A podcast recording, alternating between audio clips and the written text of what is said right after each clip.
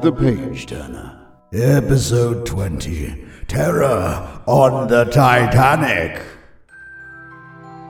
Give me a V. Give me an O. Give me a Y. Give me an A. We'll be here for ages. Uh, hello, welcome to Voyage of the Page Turner, the choose your own page turning podcast with me, Cornwall's answer to Dwayne the Rock Johnson, Colin the Pasty Lego. And thank you for joining me for this, the season finale of Voyage of the Page Turner. Here we are, episode 20. It's been an amazing journey. I've enjoyed every minute of it, and we have a very funny final episode for you today, by the way. But before we get into that, I want to do a few thank yous because it is the end of the series. So this whole podcast couldn't have happened for several reasons. One of which is I'd like to say a big thank you to Ant McGinley. Uh, Ant McGinley is a podcaster, a broadcaster, and a man of many, many wise words to do with podcasting. And he's also a good friend. But he was the person who enabled me to put this up online and get it out there. So thank you to Ant. If you do want to find out more about what Ant does, he does loads of great podcasts, including Wrestling with the Champ. Uh, you can find him on Twitter, which is at Ant McGinley. So do check him out because he is a very lovely man with a very lovely beard.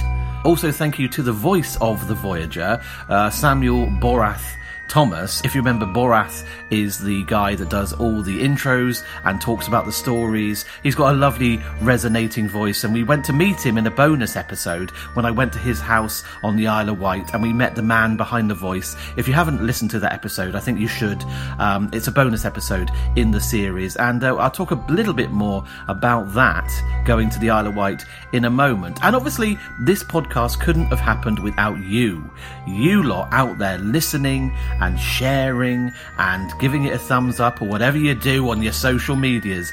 Thank you so much for supporting this little project, which has turned out to be quite a fun adventure. And we will be back in some form or other after we've had a break. We'll come back with another series of books, or we'll carry on this particular series, and we'll have a little bit more fun in a few months. So do keep an eye on our social medias for that at Page Turner Show on Twitter and Instagram. And you can also email if you've enjoyed it, voyage of the page turner at gmail.com. So, today's episode. The book has been chosen by you, the Twitter followers of at Page Turner Show, and you have chosen for the final book, Terror on the Titanic. Very grand story. We all know the outcome, but what's going to happen to my guest? And I have a special guest today. I'm not going to give them any introduction because they can do that themselves in more ways than one. So let's get into this. Episode 20, the season finale of Voyage of the Page Turner. Who is Borath? More than a man and occasionally a vapor, the being we know as the voice of the pages has guided the spiritual well being of the nation via the medium of podcasts, all series. Not to be confused with the money grabbing, identity stealing, filthy hack voice artist Sam Thomas. Unlike Thomas, Borath has a degree in butchery, a master's in throat singing, and a PhD in staring into your soul. There is literally nothing that can scare or discombobulate Borath, except for that YouTube video of a laughing Elmo burning in slow motion. So come on, bring it, bring it, bring the terror on the Titanic. So there you go. My special guest today is Borath. Welcome, welcome. It's a pleasure. It's always a pleasure, obviously. It almost feels like I saw you earlier today. but that's because uh, you did. We should probably explain what's happened here.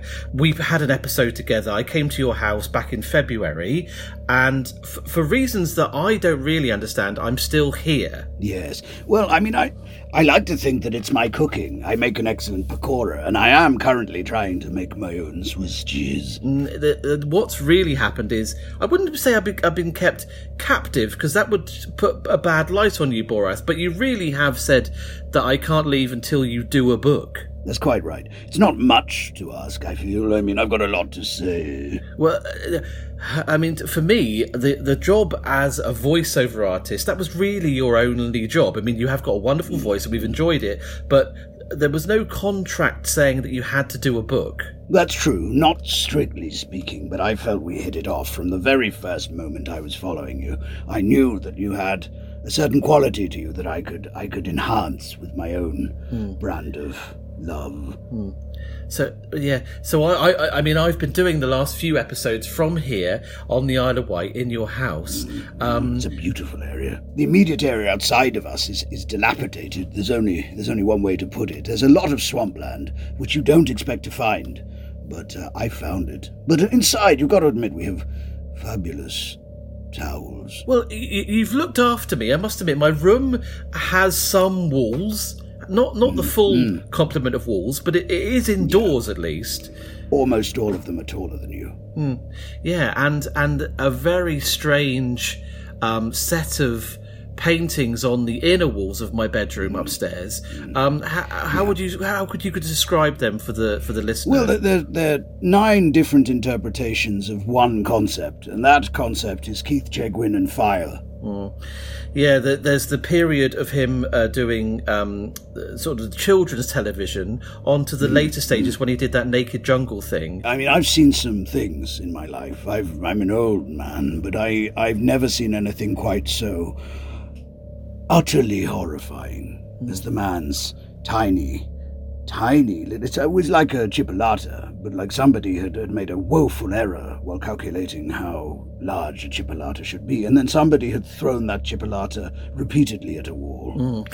Uh, I mean, we went out foraging the other day, which is where, how you get mm. most of your food. We went out foraging and found some hazelnuts, and that did remind me of one of the drawings of Chegwin, the little hazelnut. Yes. Hazelnut. Yes, I think hmm. so. It hmm. was. It was. I mean, many ways. I think they probably had roughly the same scale and dimension, and certainly they were both bad on a on a primal level. I've never trusted hazelnuts, and I've never trusted Keith Chegwin's junk.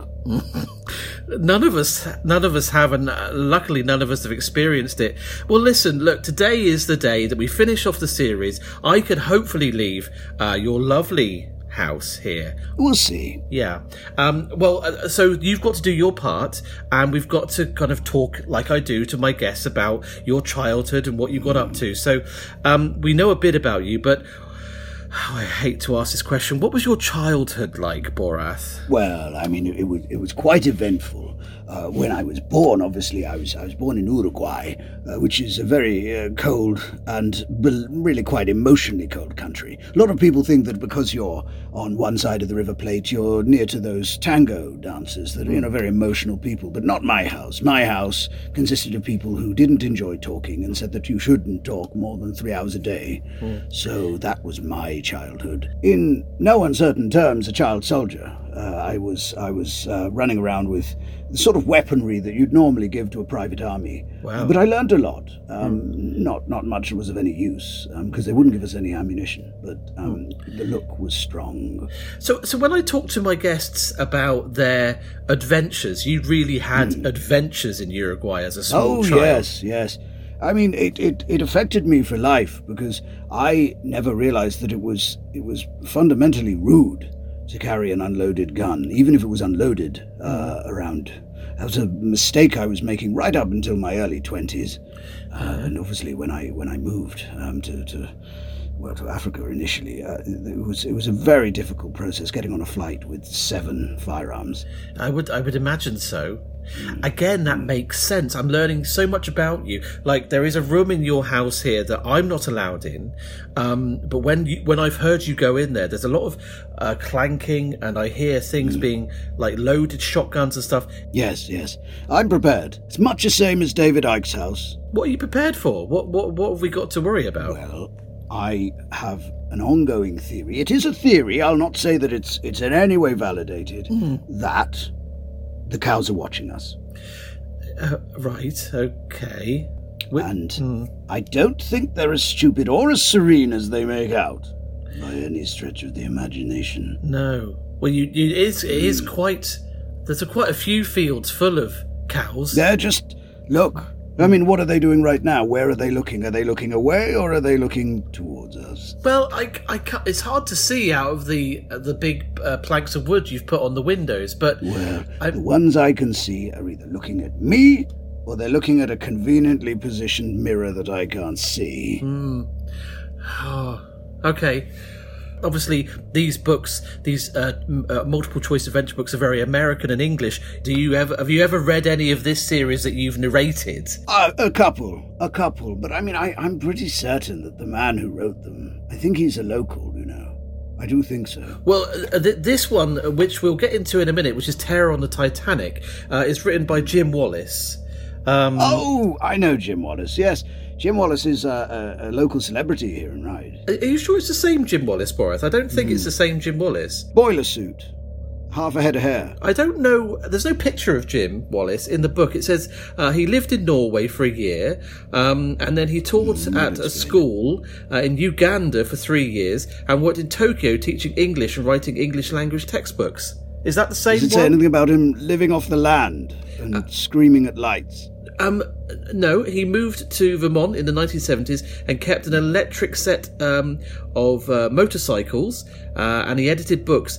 Um, is that the same Jim Wallace? as Undoubtedly the same guy. Do you think so? There's a man who uh, who lives in a car park here in Ryde who who does have a, a an antagonistic relationship with the lighting system, Hmm. and he does indeed. Um, he's a fascinating man, deeply deeply troubling uh, to to watch him do his thing because he he likes to run at people outside Tesco. But I imagine it's the same man. Oh, Ji- I now. We when I went to Tesco, you made me go down to get those uh, bits and bobs the other week. There was a guy there, and he was wearing a Santa outfit, which is weird because we're in April.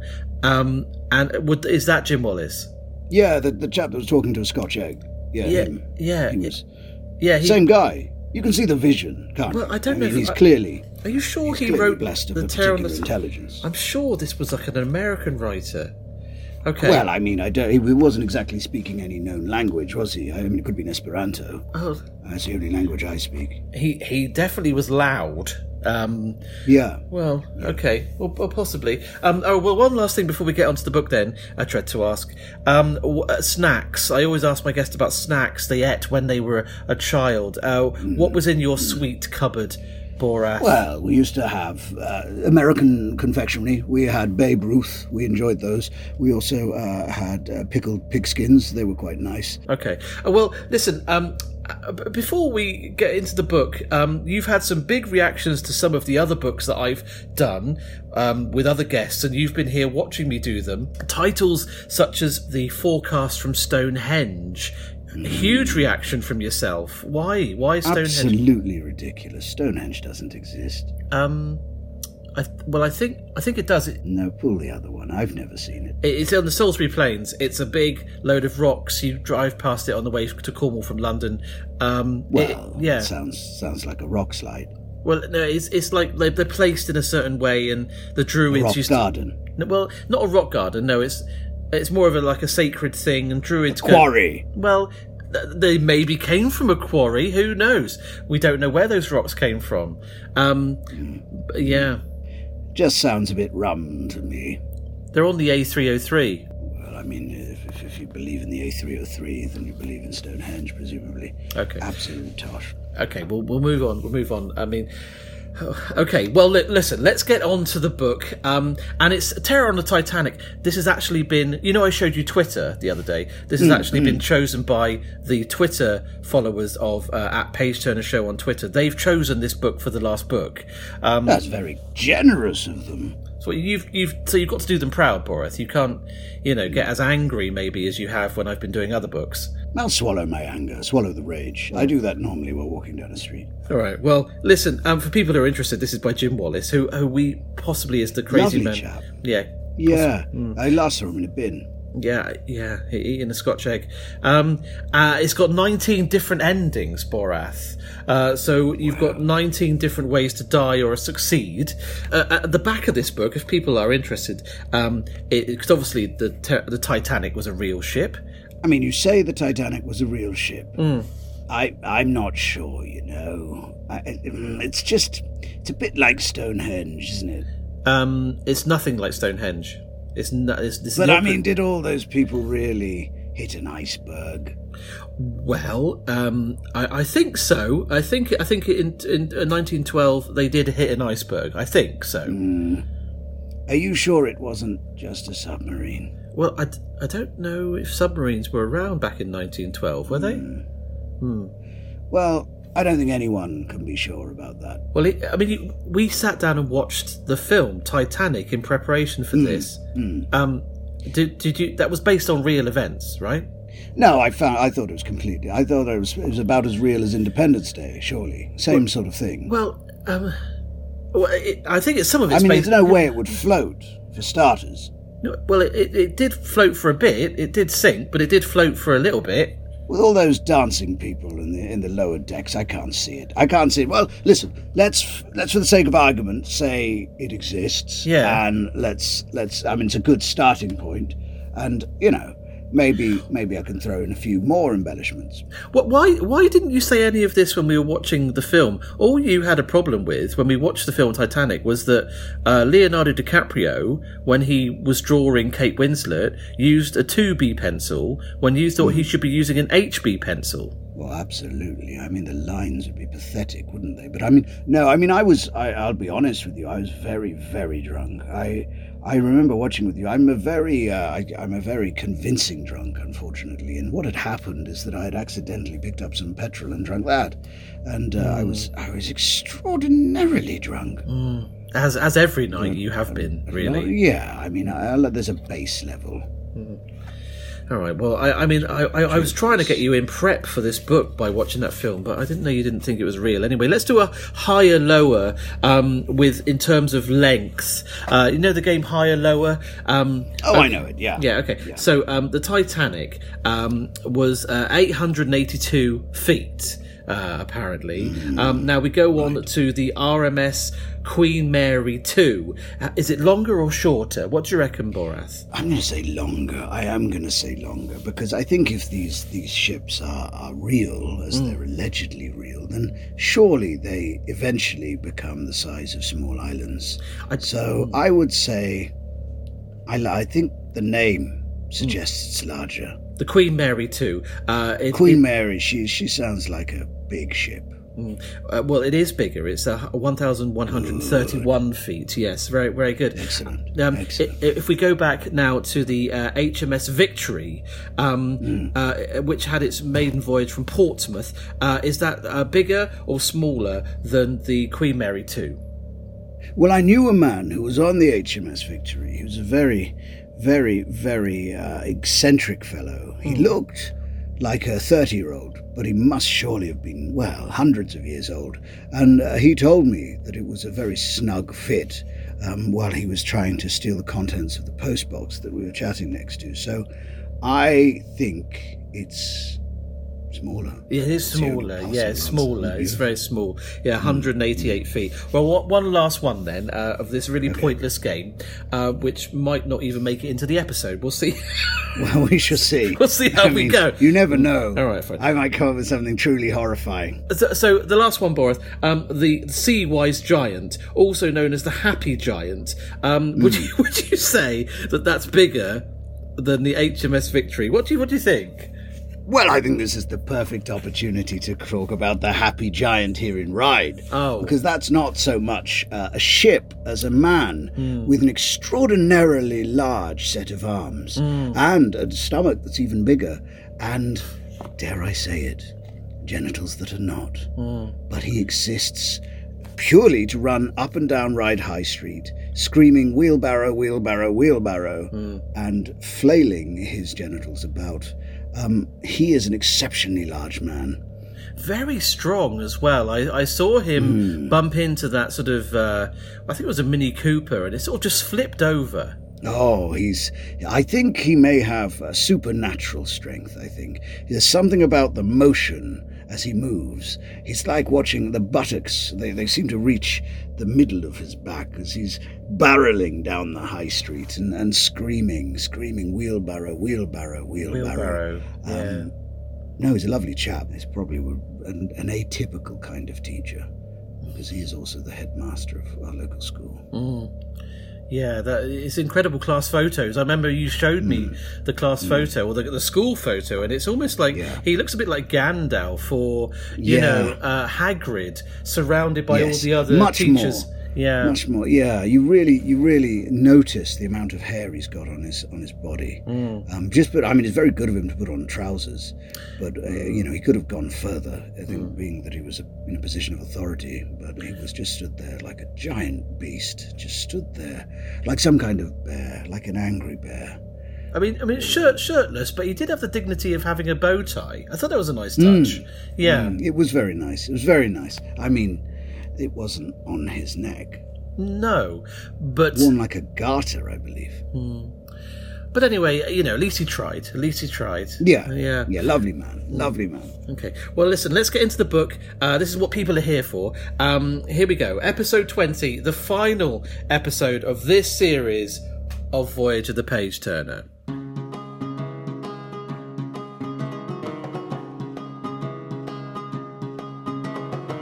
It is April the 10th, 1912, and you are headed from England back home to New York to continue studies as a classical pianist.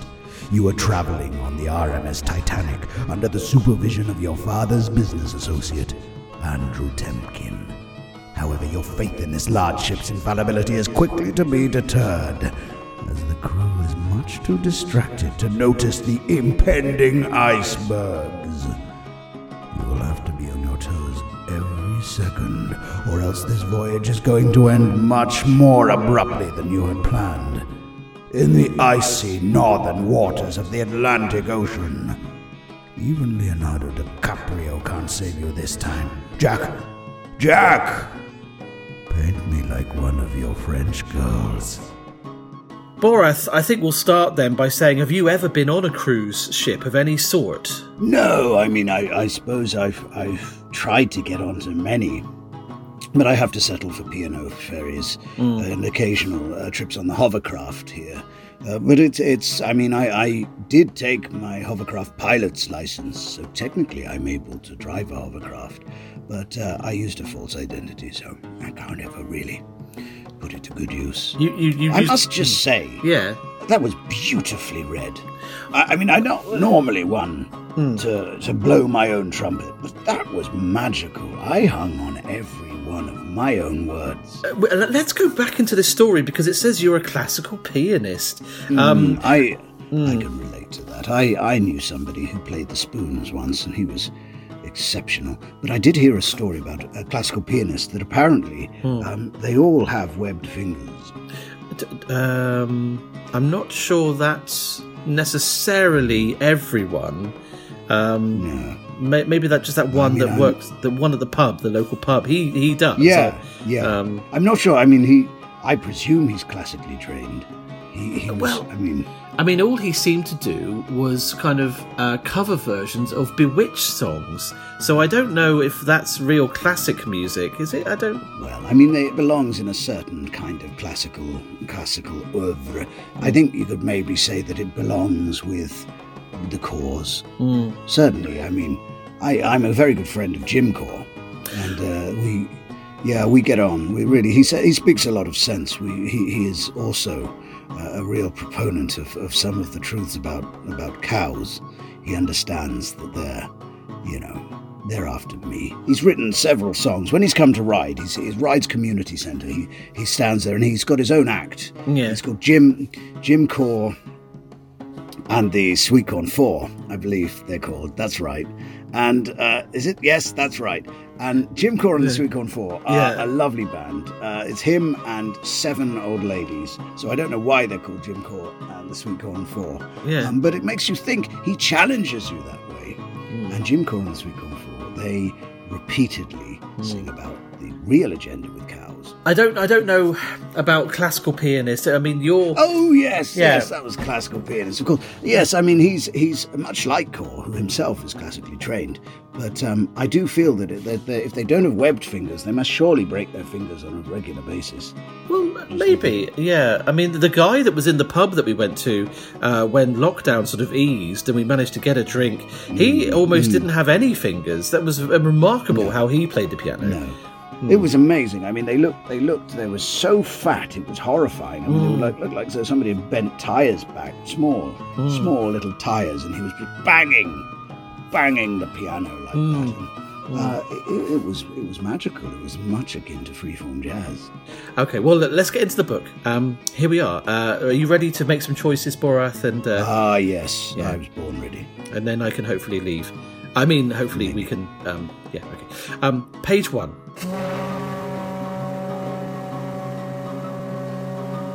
You stand on the deck of the RMS Titanic, a brand new ship.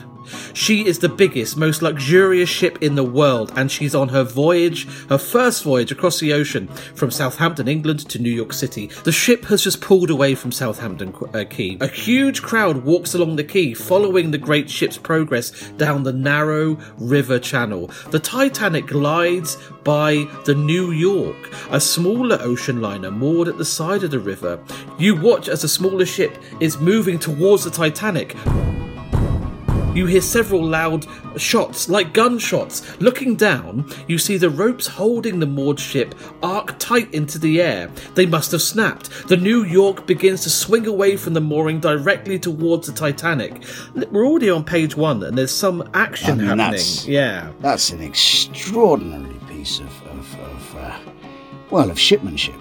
I believe it's called. Shipmanship. And I shipmanship. Yeah, I, I, to my mind, that is exceedingly poor shipmanship. Well, uh, luckily, it's, I think it says you gasp and grab the railing, expecting the shuddering impact. You watch the Titanic slowly drifts to a stop, and the bow of the New York swings past her port side. The collision is narrowly avoided. So, Well, that's a pity, Yeah. isn't it? um, I don't think so. I mean, it, I mean, how are they going to learn anything? Well, we Unless haven't there's a small collision, at least. we haven't even got out of Southampton Harbour yet. You don't want it to sink already, do you? Ah, it would have better if it did, wouldn't it? Okay. That was a close one, says a tall, gaunt man standing next to you. He has a pale face and a thin, grim mouth. He speaks with a lilting Scottish accent. It's a bad way to begin a maiden voyage, a bad omen. I mean, he sounds really profoundly unwell. Uh, it's I, I'm I'm upset for him. I don't know what's on with his mouth. I think he's got some sort of wasting disease around his lips. Right, carry on with the story. Pa, bad omen, says a middle aged Englishman standing nearby. A watch chain hangs from his waistcoat, buttoned tightly around his stout middle. There's nothing to fear. The technical journals I've read says this ship is unsinkable. She's a wonder ship. Aye, sighs the tall man knowingly. She is indeed a wonder ship, a mighty ship, but the ocean is mightier still. Many a mighty ship have kissed the bottom of the sea. And with that, the man turns and walks slowly away. Very slowly, because he's clearly suffering a horrible way. I mean, just just really in pain. With his- It's a it must be with his diseased mouth. This He must be thin mouth. thin mouth, not just thin. I think thin and ripped. I think horribly, like it, it's it must be like a, a sort of somebody's shredded cellophane. It's just, Wow. just disgusting to watch. Wow. Sort of like, dragged himself away. Yeah, dragged himself away yeah, like a sort of like an ooze, like an ooze. I feel just sort of like a huge, like a meaty ooze. Like sort of somebody's pulled a pork along a along a griddle pan. Don't listen to him, says the Englishman. This ship is perfectly engineered. I tell you, she cannot sink. I mean, they're talking about it not sinking too much. I, I, we all know what's going to happen. I mean, they're taking it incredibly well, given they've they've just avoided being hit by a ship called the New York, which uh, Yeah, wi- it, pretentious name. okay. She is beautiful and enormous, you say, sc- uh, staring in admiration. Oh, so you're an American, says the Englishman. Oh, sorry, I should have done an American accent. He extends his hand. The name is Stites. Were you on holiday in England? Uh, no, you say, shaking your head. I've been in London for the past month studying classical piano. Oh, a classical pianist, eh? says Mr. Stites. So you've been in England alone, then? Ah, no, my father was here with me. He has an import export business. He had to stay in London to meet a client. I'm returning to New York with his partner. Oh, import export business, you say? Would the name of your father's partner be Andrew Tempkin? asked Mr. Stites. You nod. Yes, I met the chap just before we boarded. He told me he bought himself a black Rolls Royce. Yeah, it's on board. He's taking it back to New York, you say. Wow, this person's really interested in your life, isn't he? I mean, yeah, I, I think he's creeping me out a bit. He's the sort of guy that you know, hangs round and just chats to you outside. Usually, while you're, you're going to a gym or something, I imagine people do that, and somebody stood by the door just saying, How are you? You know, how's your day? And all those kind of sinister leading questions, when really what they're saying is, you know, What's your neck size? Um, well, um, oh, you know, you should meet my daughter, Jessica, says Mr. Stites. She's just your age and very agreeable. I'm sure the two of you will get along famously. She had a go around with a violin in, for a time, but science is her wicket. That's where the future's headed, you know. She'll be good company for the voyage. Is the man related to Boris Johnson? I just, I'm picking up a certain cadence. You know, the cadence of a a man trapped in time. I can turn him more, Boris, if you want to. Yeah, I think that would make me trust him more. Okay, well, uh, he'll say those lines again, but a bit more like Boris. Okay. Um, well, you know, um, you could meet my daughter or not meet her, but if you do meet her, make sure you meet her indoors, outdoors, with a friend, six of you meeting at the same time. But if you do meet six people, make sure there's only two of them at the same time, indoors, but not with food, but with a drink. Um, she'll be good company on your voyage. There you go. Yep. Yeah. Yep. That's that's that's exactly what I yeah what I had in mind. Yeah. Yeah. Mm. Trustworthy. Yeah. Clear. Makes sense. Mm. Sexual. Mr. Mr. Stites mentioned of Andrew gets you thinking about him and the gold Buddha statues that he and your father imported from Siam. The box containing the statues arrived at the office in London whilst your father was out. Andrew was excited but seemed hesitant to open it in your presence. He asked you to run an errand. When you came back, your father had returned and he and Andrew were examining the two statues, each about a foot high. They seemed disappointed. The workmanship was poor. Worse, the statues weren't solid gold, but made of lead painted with gold leaf. Your father grew angry and vowed he'd never, ever work with the Siamese trader ever again. Andrew supported your father and agreed the trader was a scoundrel. Something about his manner made you suspicious. In contrast to your father's genuine rage, Andrew's reaction seemed mild. You don't trust him, and you aren't happy to be sharing this voyage with him either. Yeah, I mean, I'm going to be honest about Andrew. I don't know if it's my forehead talking, but he just seems like the kind of man who would wet himself in a bath on purpose. Oh, oh, oh, that's a really odd description of someone. You know, that kind of fiend. You know, somebody who's like just. He's just got. It's a lovely bath as well, full of expensive salts, and he's gone and he's he's soiled himself. Done that. That's Andrew for me. Mm. How can you trust a man like that? Mm. Something about the name Andrew as well. I don't know. I bet he's known as Andy. Andy. And mm. Andre. Mm. And Anders. And Andamondo. Andamondo. What a bastard. A dog. A dog. A dog, yeah. Mm. A bomb. I mean, that's just insensitive. Over the next few days, you and Jessica Stites explore the ship. It's like an immense, fancy floating hotel. There's a Turkish bath, a swimming pool, a squash court, a gymnasium, a barber shop, a hospital. It sounds like here in Ryde, a post hmm. office, several restaurants and cafes. Late Sunday evening, about 11:30, you and Jessica are in the first class lounge. You've been there a couple of hours playing cards. Abruptly, Jessica puts the cards down. I'm bored playing gin rummy. She folds her arms and pouts. Jessica is bright and generally agreeable, but you realise that she's a little spoiled. That game was getting boring, especially because you keep winning. Let's go on deck and see what's going on up there, you suggest. Same ocean up there? That's back here, she answers, still uh, wearing her pouty look. Then, how about the Marconi room, where the radio transmitter is, you ask? I know one of the men who operates the radio there. Wait until you see it, it's huge! So that does perk her interest. I know Morse code, she says. Did you know that? My father bet I couldn't learn it, but I did. Ah, so Jessica knows Morse code. I mean, I mean that if ever there was a rhetorical question. It's, uh, I know Morse code. Did you know that? Mm. The answer is always no. Mm. It's always no. She's teasing me. Mm. And I love it. I think the answer, I know Morse code. Did you know that? Could be dot dot dot dot that dash dot dot dot dot dot dash dot I, dot. I quite agree. I quite agree. Well, it says the Marconi room, the radio shack, is up at the forward on the port or left side of the ship. So you get there and you walk along the deck. You and Jessica shiver in the Arctic air. Overhead, the night sky blazes with stars. Yesterday afternoon, Harold, one of the two radio operators, met you as he was leaving the shack. He invited you in to drop by any time. Without knocking, you open the door and go in. Jessica behind you. The smell of hot electrical insulation hangs in the air. A man is on duty, but it's not Harold. Uh, do you mind if we watch you a minute, you ask? The operator doesn't hear you, or if he does, he's too busy to reply. He's wearing earphones, and he's looking at a stack of papers. A blue spark flashes between the contacts on the uh, radio telegraph key. He's tapping with his index finger.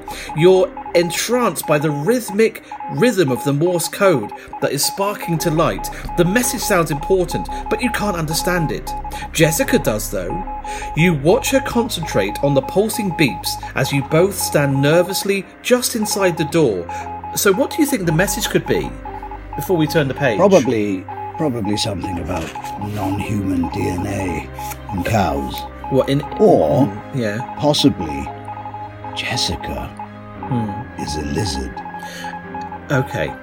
So this is this is the thing we were talking about the other day. Um, uh, that you were saying by um, the the royal family and all being lizards again. I, I'm not sure. Yeah, yeah, yeah. Um, I and Jessica.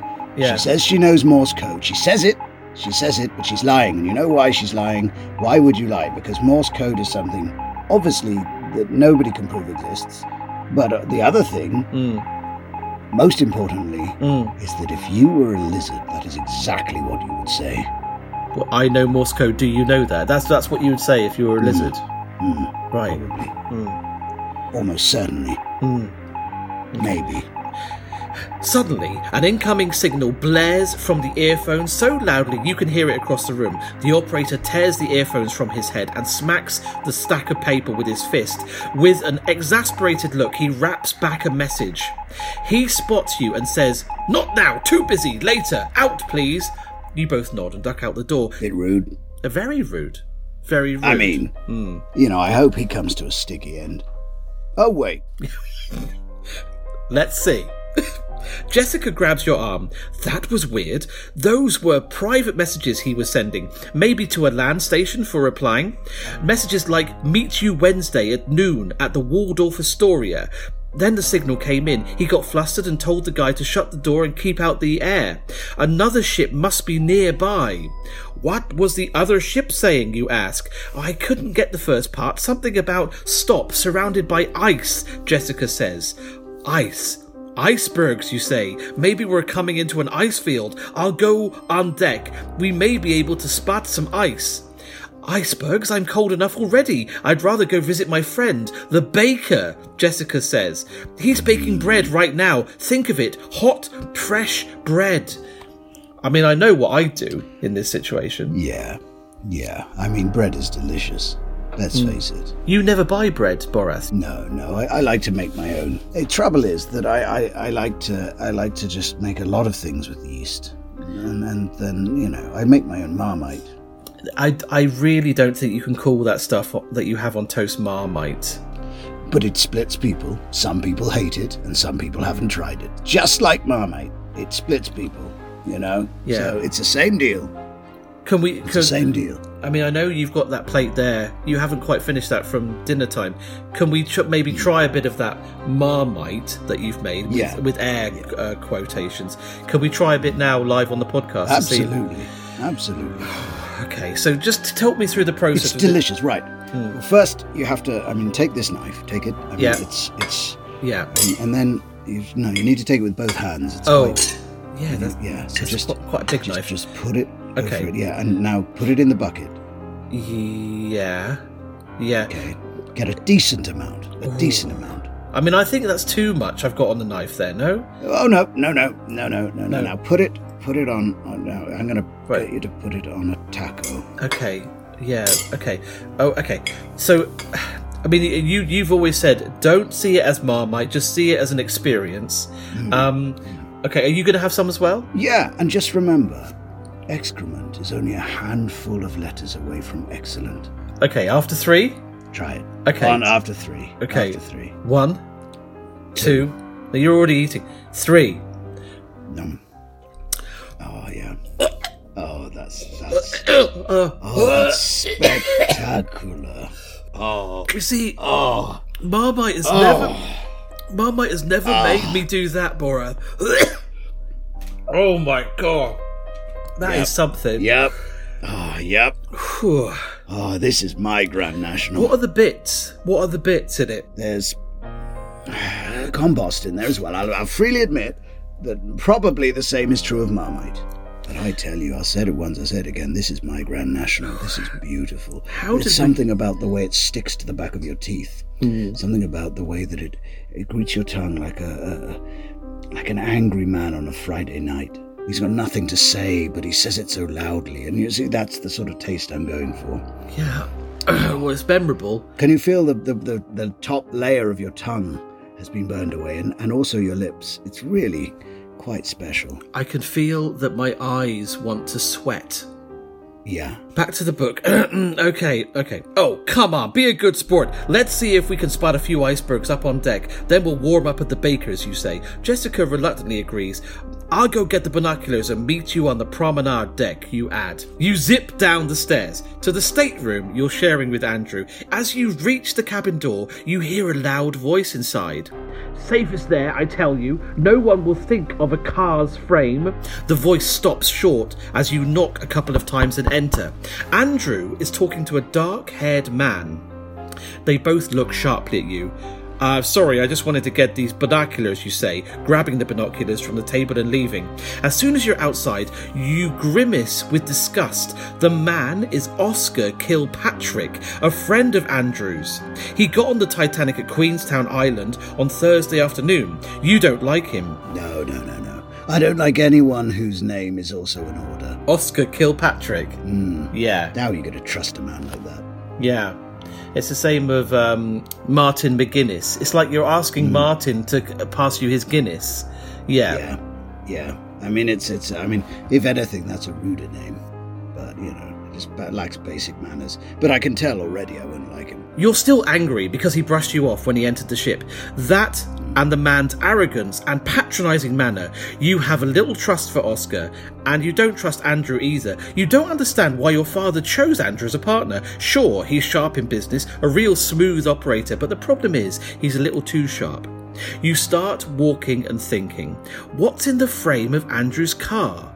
Safe for what? Andrew's Rolls Royce is in the forward hole number two, way down on G deck near the bow, and you're heading that way. So, Borath, here is your first choice. Now, you could go and meet Jessica with the binoculars straight away, or you could postpone meeting Jessica and explore Andrew's car. Yeah, I mean, I I don't trust Jessica yet. I mean, I love her. I'm clearly I'm clearly somebody who, who feels quite intensely. I'm probably thinking a lot about why I find it hard to make friends because I don't like either of the people in this room based on probably very decent reasons. But I, I, I don't trust Jessica either because she's a lizard. But wait, wait, wait, you, you, you just said you're in love with Jessica. You're already in love with her. Yeah, yeah. Really? But I mean, I could. Yeah, I think so. I think she seems beguiling, but in a sort of lizardy way. What are you going to do, Borath? You've got two choices Oh, here. that. Meet Well, Jessica go with down. the binoculars or go and look at his car. Well, binoculars are the playthings of perverts. I'm going to go and look at the car. Right, because we want to work, work out what he's hiding in the car in, uh, in Oh, the lower yeah. decks. Yeah. I have my suspicions. What do you think is might be in the car? Uh, probably a gorilla. Um, why would there be a why would there be a gorilla in the car? Well, I mean, why not? And also, if you're going to take a gorilla from, say, Marwell Zoo in Hampshire all the way to somewhere in the New World, what's the best way to do it? I, By I- freight, or by legal means, or to hide him in your car? Oh, I understand. Right, when we were watching Titanic the other night, you kept in that scene where um, Hmm. Kate Winslet and Leonardo were in the car getting busy. Hmm. Let's say you kept saying, Hand "What- against the glass, Yeah. gorilla hand. Yeah, you kept saying, "Look, I told you so. It's a gorilla." I couldn't. I, I hmm. thought you were just hmm. drunk, rambling. Well, I mean, that too, but there's truth in it. There's always truth in it somewhere. Hmm. Okay, we're going to see the car. Let's see what's in the car.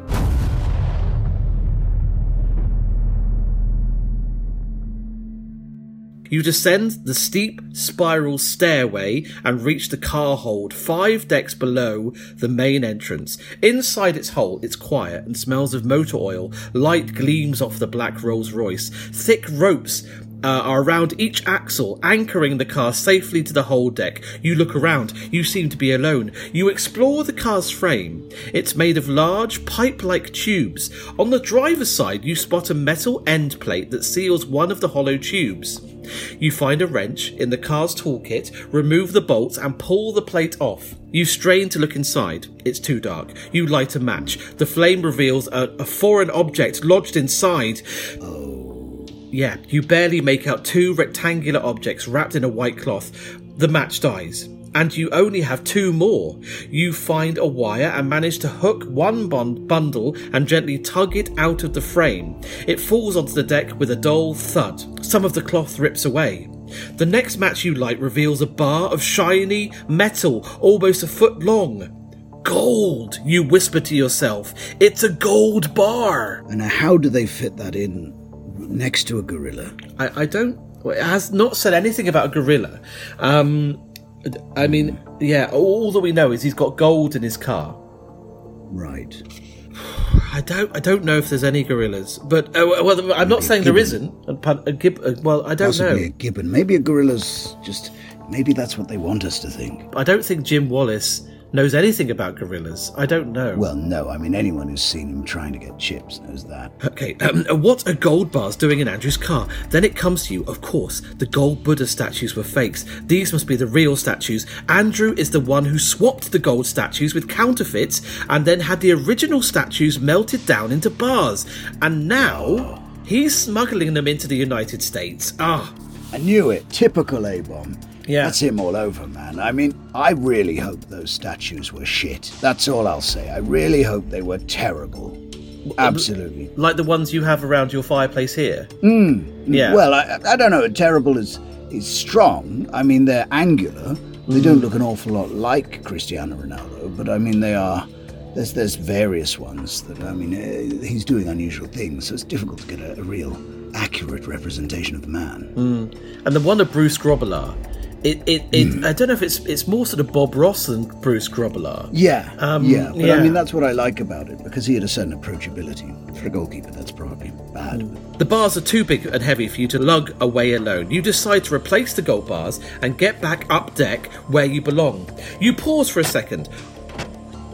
Are those footsteps you hear approaching? Your heart beats hard. No one comes. You rewrap the gold bars. You kneel half under the car, stuff the bars back into the frame, and bolt the plate back on. A deafening noise a sh- and a shockwave reverberate through the car hold. The sound is like a huge steel vault door being shut, but it lasts longer. A shuddering vibration lifts the car up above you. You scream and cover your head with your hands, but the car's body settles back without touching you. Feeling foolish, you roll out from under the car and run up the stairway. Did the Titanic just hit something? The sound came from below. You rush down the stairs to explore. You descend to the bottom of the stairs. Now you're at the bottom of the ship. A sign on the door says Fireman's Passage, crew only. When you open it, you hear a hissing and a gurgling.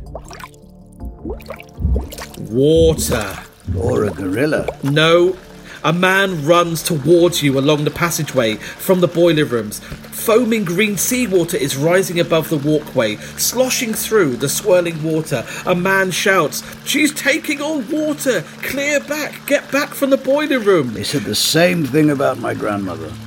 What, she's taking on water? Get back. Clear back, yeah. Right. Absolutely. Right. Terrible drinker. You, you, you run up the stairs after him. At the car hold door, you pause. The gold. Should you save it, or should you get back on deck? Now, Borath, here is another choice.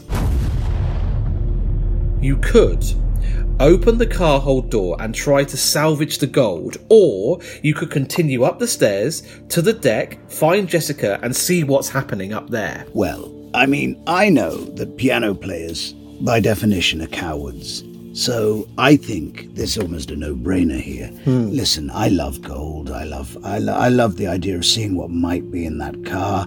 You know, maybe even saving the gorilla. But I think it should be strong enough to look after itself. Hmm. So think it's I'm there. gonna go and save my bacon, see my beautiful lizard queen, and I'm gonna go and see if I can maybe steal those binoculars and use them to stare at people. Did you just refer to Jessica as your bacon? Yeah, Right. she is my bacon. I think it's not generally acknowledged enough to be a term of affection. My No, bacon, my pretty, my pretty little bacon. my pretty little bacon, yeah. my beautiful bacon, Hmm. my sweet, sweet bacon. Get over here, bacon. Bacon. I'm gonna fry you. Well, that's No, that's, yeah, that's nice. Um, do do you feel that you're going to go and find her then, rather than get the gold? Yeah, I think so because I mean, those binoculars are, are, are a night out in themselves. They're going to be entertaining. So let's go up and see what she has to say in her own lizardy language. Here we go.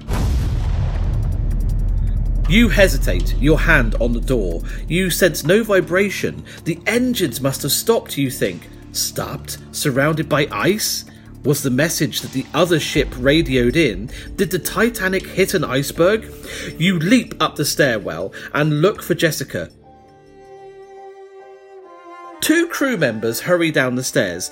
Oh, that ice was a, as tall as the ship. Oh, lucky we just clipped it. Check the bow compartments and back to the boiler rooms. We may be taking on water, the two boys say. Not likely, the iceberg just grazed her. Aren't they in for a surprise, you think? She's taking on lots of water.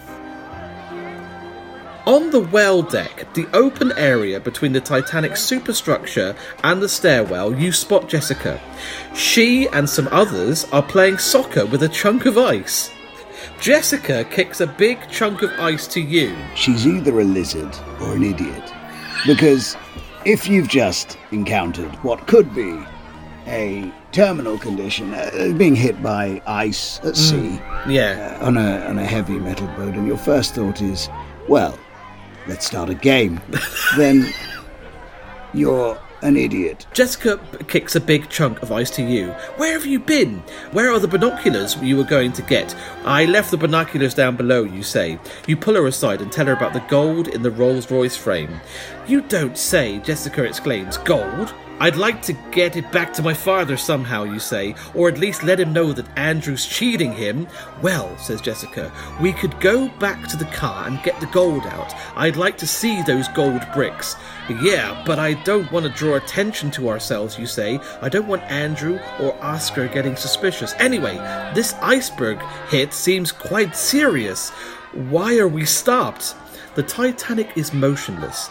Passengers up on the promenade deck run along arm in arm, uh, talking and laughing and pointing at the ice in the well deck where you're standing. Two girls are having a snowball fight with chunks of ice. Plumes of steam rise high above the resting ship. The roar of escaping steam sounds ominous, as though the ship were in pain. But not enough pain to stop a snowball fight, eh? I mean, because the ship's screaming, but you gotta get that fight in. And and a snowball uh, fight, snowball fight with ice would really hurt. Yeah, Yeah. yeah, these people are sadists and idiots. I, I- yeah. I, I, well, anyway, there's, there's a choice here. What do we do, Borath? So you could return to the car with Jessica to show her the gold, or you could ask Jessica to explore along the passenger decks with you. Well, one sounds deeply sinister. Come down to the passenger decks with me. So I'm going to go with that one because I think that could be quite fun. And I think sounding sinister has a certain allure. You know, like sort of, I've been watching you. It's, it's always, it's a great, great way to, to break the ice. And then, you mm. know, you smell strange, things like that. So little, I think I could, I could play my A game down there going through those passenger decks. You know, are you a lizard? That sort of thing. Really, really win her over. You know, you have a nice face. Mm. Glistens. Mm. You know, why were you playing football, you absolute moron? Mm. That sort of thing, like sort of, you know, who do you support? That kind of thing. Yeah. What are your views on a Super League? If it's a good way to break the ice, that's very apt at the moment, isn't it? Because that's what you need to do break some ice. Well, absolutely. Okay, so are we not going to the car? We're going to go to the passenger decks. We are. We are going to go to the passenger decks. I think this time. I think we're going to. This. This. This is the way. Jessica, you say, water's rising down in the car hold is too risky. Let's see if we can find an officer and get some information. Maybe it's serious. Why else would they stop the ship? You climb up to the starboard promenade deck. Through the windows of the smoking room, you see a group of men laughing and talking. No one's even looking outside. You can't find any officers, so Jessica goes to find her family. You stopped by your cabin. Andrew's in bed. Oh God. I mean, I don't want to think what I've just walked in. on. He's in. He's in bed in the middle of a crisis. I mean, he's clearly chewing his own feet. Do you, do you think he's actually enjoying the fact that the ship might be sinking? I don't understand Oh yeah. I mean, he's that kind of pervert, isn't he, A bomb? He's mm. just. He's just going to be sitting there pleasuring himself while everything oh, goes to hell. Oh, just, no. you know, like the worst kind of people, Oh, God. like Morris dancers. Andrew, you better get up, you say, jostling him awake. Oh, he's asleep. Oh, okay. That's infinitely preferable. It doesn't look good, Andrew. There's a lot of water coming in. Huh? An iceberg? I didn't feel a thing. And I'm a light sleeper, he says, sitting up on the edge of his bed. Don't worry, this ship is supposed to be unsinkable. We better get ready just in case, you say. Maybe we should check if, with our steward if you can find him, and I'll try and find out as much as I can. High up on the top deck, the boat deck, is the bridge, the Titanic's command post. It's also where the lifeboat sits.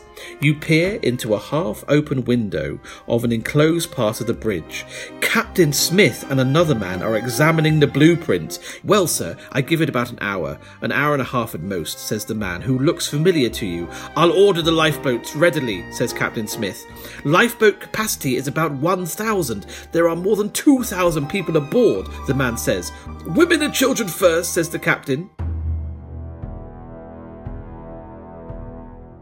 You walk down several decks towards Jessica's cabin. You know it's true. The Titanic is sinking. What can you do if there aren't enough lifeboats? You recall suddenly who the man the Captain Smith was with. He's the ship's engineer. He showed you around the ship's workshop. You saw carpentry supplies, planks, ropes, and barrels. With help, you could build a decent raft in about an hour. Outside outside Jessica's cabin, you feel a flutter of panic. She's not there. Maybe there's not enough time to build a raft, and you should just concentrate on finding your friend. Ah, the gorilla. No, no. gorilla. I think it means Jessica, the, the, the lizard woman. Oh, yes, fair enough. They always win. Here is a choice. What are you going to do? You could head to the workshop and start building a raft, or you could look for Jessica in the Marconi room up on deck. I've built some strange things in my time. Yeah. I think I'd be quite good at this, really. I mean, I'm gonna, I'm gonna build a raft. There's no question. Jessica's fine. She's a lizard. But y- She'll you, be just fine. you were in love with her, like earlier. Yeah, yeah. I mean, I am in love with her, but I, I believe she'll be just fine there. You know, I do think that, you know, she could move on. Okay, so so uh, your building skills are enough, you think, to build a decent raft, Yeah, right? yeah, Okay. I think so, fundamentally. Okay. Well, do you remember I built that boat uh, in the back garden? uh, Yeah. Out of, out of wafers. Yeah, I mean, it, it, it, I must admit though, it, it was it looked nice, but it was more aesthetically pleasing than actually practical. Well, had those scallies not come and broken it up and tried to eat it, then I, I would have almost certainly been able to take it to sea in a, in, in a week or two. I think the crows were pecking at it the last time I looked uh, last week. Yeah, no, bastards, it's bastards of the sky. Mm. Okay, well, look, we're going to try and build a raft. Is that the way we're going? Yeah, let's do it. On your way to the workshop, you decide to stop at the baker's. You might be able to get some fresh bread for the raft. Uh, See, they're making. I mean, Right. the bread must be very good. I'll be honest, it's, it's women and children first. No, it's bread, women and children first. Well, think That's, and that's fair enough. If we're talking brioche, I'm not in. Anything else, absolutely. You descend the first class staircase, go through a door, and down more stairs to the vast kitchens on D deck. The smell of fresh bread starts your mouth watering. There aren't enough lifeboats. I'm going to build a raft. Can you sp- can you spare some bread? You ask a burly man, putting a batch of bread into the oven. A raft? Sounds like a bit far fetched to me, says the baker. We're taking this bread up to stock up the boats, but I can give you a loaf. Good luck. As you start to leave with a loaf tucked under your arm, a voice calls out from behind. Hey, mate, this raft sounds like a good idea to me. You turn and see one of the bakers walking towards you. Mind if I join you? My name's McCracken, he says, and you shake his floury hand that he extends to you. I mean, McCracken. Hmm. There's a clue in the name there, isn't there? Release the McCracken. I think he's he's clearly. I mean, but then again, he might be good at sea, and he might know how to get a gorilla up from the lower decks.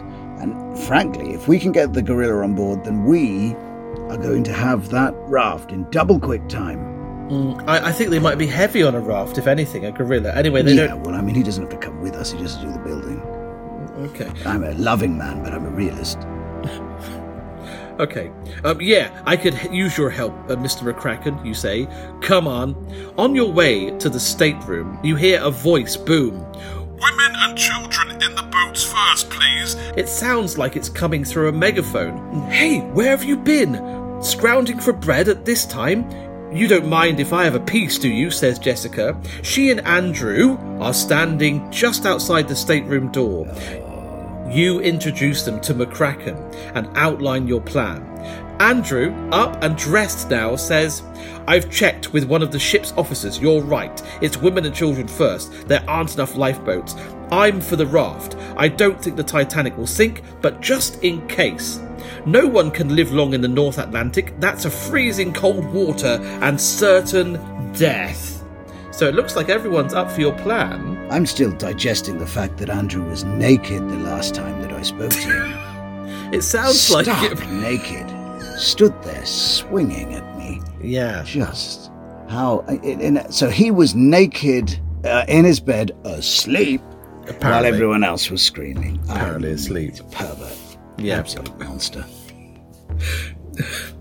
A horrible image. It takes you, Jessica, Andrew, and McCracken about half an hour to haul a pile of planks, hammers, nails, and barrels for flotation up to the deck.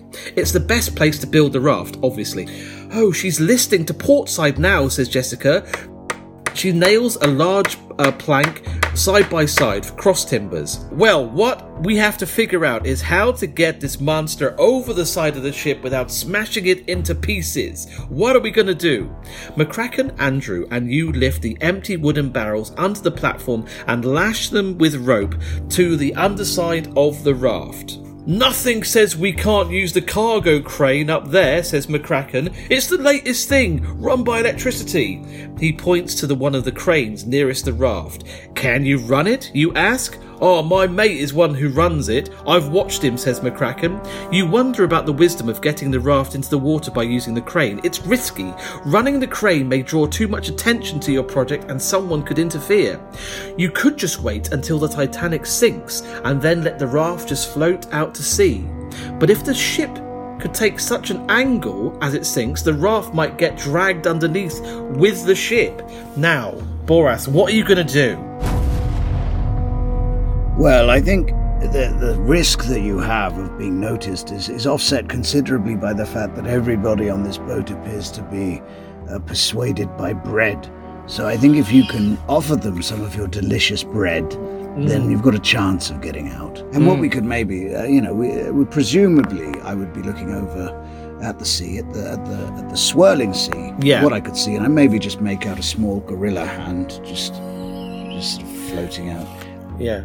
I'm imagining sort of a thumbs up like Terminator 2 going into the- Yeah, oh, Yeah, absolutely. yeah. And maybe uh, just flipping the bird as it goes down and just Yeah. that's Yeah. it. Right, are we going for uh, letting it float out naturally as the ship sinks or getting the crane involved? Oh, I'm all about the crane. Yeah, high risk it. High risk it. Let's do the crane.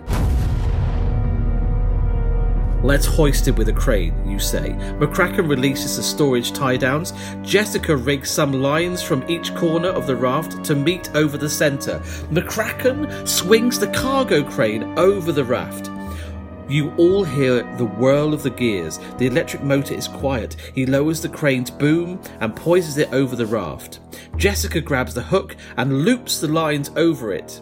Take it up, you yell, and you jump onto the raft. You steady yourself by grabbing the lines that join in a pyramid above your head. You're Oh, afraid. is very specific. Very specific. I like that. I Hmm. now know which bit to hold on to. If I'm ever lifted above a sinking boat, I know go for the flippin' triangle. Triangle I- above your head, yeah. Triangle above my head. I mean, Don't, Jim. don't Jim dangle loves your legs bit. off the edge. Jim loves a bit Not of like some sort of description. moron. Oh my he does, God. doesn't he? Too much. You're afraid the whole thing will tip and dump you, but McCracken is smooth and meticulous, and the raft lifts, levels, and gently descends clear over the Titanic's side. Hold it, perfect, you shout up to McCracken. Slide down the lines, the Titanic sinking fast. Jessica, see if you can find your father. We have to unhook the raft soon, you call, and she takes off. Along with McCracken, a crowd of people appear along the rail, some holding children. Come on, you motion to them. Jessica slides down with her father and says, Andrew's brought a friend. On the rail. The gorilla. No, Oscar Baby killed. gorilla. Oscar Kilpatrick.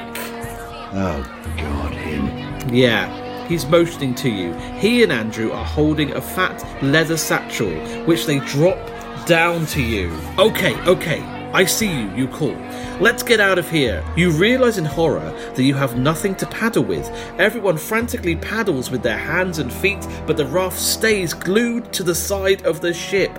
Something bounces off the raft. Startled, you look up. Towering 150 feet straight above you and tipping over the raft is the Titanic's stern. It's vertical, pointing straight up into the sky. Everyone looks up. Oh, she's going to crush us. Help my daughter. Jump. Somebody dives in the water. Borath, what are you going to do? Here are your choices. You could jump too. You could jump in the water, or you could stay on the raft. I I like this raft, and I'm not willing to jump in the water because my bread will get wet. So Very true. It's, it's simple. If the bread's that good, I mean, yeah, seems like a fool's errand now, but in two hours' time, when I'm eating my sandwich, my bread sandwich, Mm. ah, who's laughing then? It's not going to be those frozen women and children in the water. Nope, it's going to be me Mm. and my lizard bride.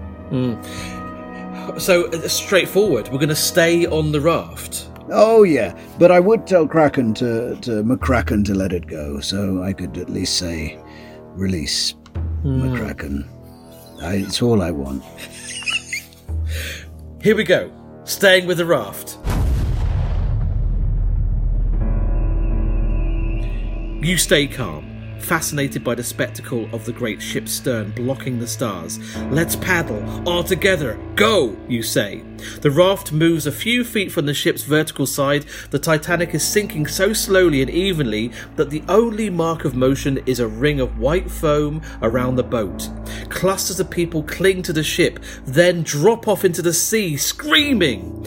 Only a few make it onto the raft. Shortly after dawn, a ship picks you up. Andrew and his friend gave you a check for $5,000 later that day, and you use it to buy the grand piano of your dreams. The end. I think we've learned everything that everyone else can die, but my little webbed hands are getting me a new piano. I'm, I'm happy with this, and I presumably am playing little ditties to my lizard queen. What would the piano of your dreams be, Borath? I think one almost certainly made of marshmallow. Oh, really? Hmm Delicious. Absolutely delicious. Sounds atrocious, but by the time people realize that, they've bought their ticket. What you'd actually charge people to go Oh, and listen to you? Lot of interest. Lot of interest. I think especially if you get up London way. That's it. Right. That's it. See the man with the piano made of marshmallow. I can it would it would be beautiful. Absolutely beautiful. See yeah. the dancing lizard woman next to him. Oh, and oh. taste the world's most delicious bread. So, so M- McCracken and uh, uh, Jessica are gonna you, you're gonna start like a three piece together. I think so. I think so. I mean, and ultimately we would we would probably repopulate the Earth with lizard DNA, and that's what I what what more could you ask for? Bread, maybe. Well, Borath, we did it. That was the end of the book and the end of the series, and hopefully the end of my time here. Um, Well, I mean, you could stay for a sandwich, maybe. I, mean, I, I- could, I could, I could, I could maybe, you know, you're welcome to stay for just, well, if you want, maybe, maybe just, you know, another couple of weeks or something. I- like that. I, mean, you don't have to. I- mean, just why, why again are you locking the door as as we say Just- this? don't, don't get weird about it. It's just, I'm not- listen, it's cold out. It's cold out. What- Have why- some Marmite. What have some Marmite. Why are you putting those around my ankles? Stop it! Just Stop it! sit down. Stop just sit it! down. I don't want to eat any more of that marmite. Put it down. Put it down. It's Just not it, marmite. Just try it. I don't want Just to. try it. Stop it. Put it in. Put it in. Mm. Isn't it great? Isn't it great? Oh, this is my Grand National. This first series of Voyage of the Page Turner featured the books by authors R. A. Montgomery, Shannon Gilligan, and Jim Wallace. The Page Turner will return and will be just as awesome. Until then, keep an eye on our social media for news, clips, and links to the show. As always, it's at Page Turner Show on Facebook, Twitter, and Instagram. Otherwise, just get on with your pathetic lives. And remember, choose wisely.